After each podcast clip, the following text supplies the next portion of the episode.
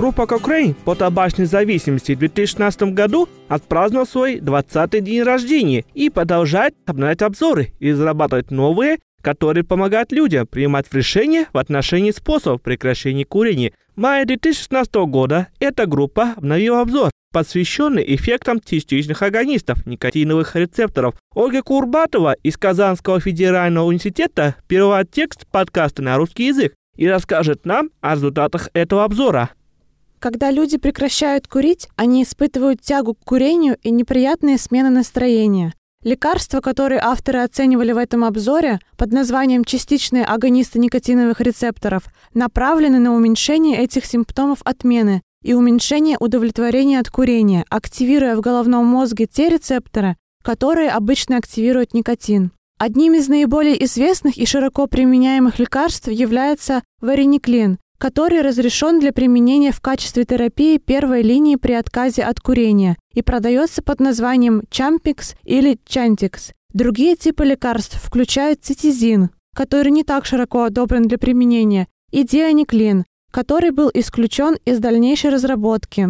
Этот обновленный кокрейновский обзор сейчас содержит 27 испытаний, в которых приняли участие около 12,5 тысяч курильщиков, которые были рандомизированы в группы для применения варениклина или плацебо, как элементы попытки бросить курить. Объединение результатов мета-анализа по частоте долгосрочного отказа от курения показало, что варениклин увеличивает шансы бросить курить в 2-3 раза по сравнению с плацебо. Это основано на доказательствах высокого качества, которые оценивали в соответствии со стандартом GRADE, что дает нам высокую уверенность в том, что истинный эффект близок к этой оценке.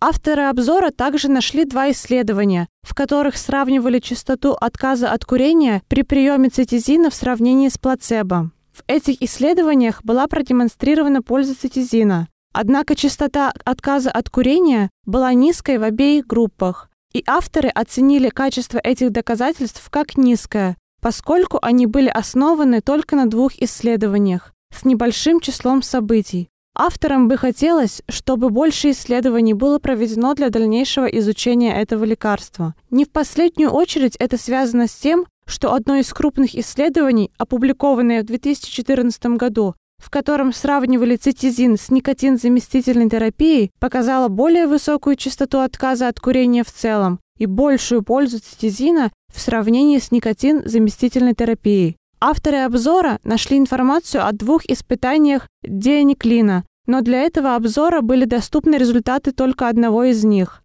В этом испытании не было выявлено статистически значимых различий в частоте отказа от курения в группах дианиклина и плацебо.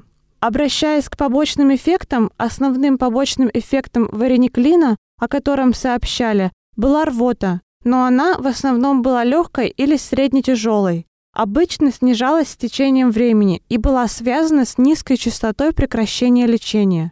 Новым в этом обновлении обзора было включение анализа частоты случаев депрессии и суицидальных идей. Частота возникновения событий в отношении обоих этих исходов была выше в группе плацебо, чем в группе варениклина, хотя ни одно из различий не было статистически значимым.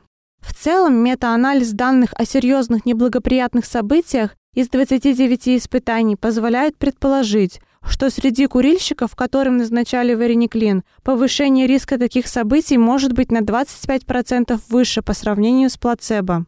И высокое качество этих доказательств дает нам высокую уверенность в этой оценке. Однако, несмотря на то, что этот результат достигает уровня статистической значимости, необходимо отметить, что он основан на простом подсчете участников в испытаниях, в которых сообщали об одном или более таких событий, и не выделяет различия между событиями, относящимися к лечению, и событиями, не связанными с лечением. Таким образом, этот обновленный обзор показывает, что доказанная польза варениклина в отношении помощи людям бросить курить существенно превосходят его побочные эффекты и более ранние сообщения о возможной связи суицидальных идей и поведения не подтверждены настоящим научным исследованием.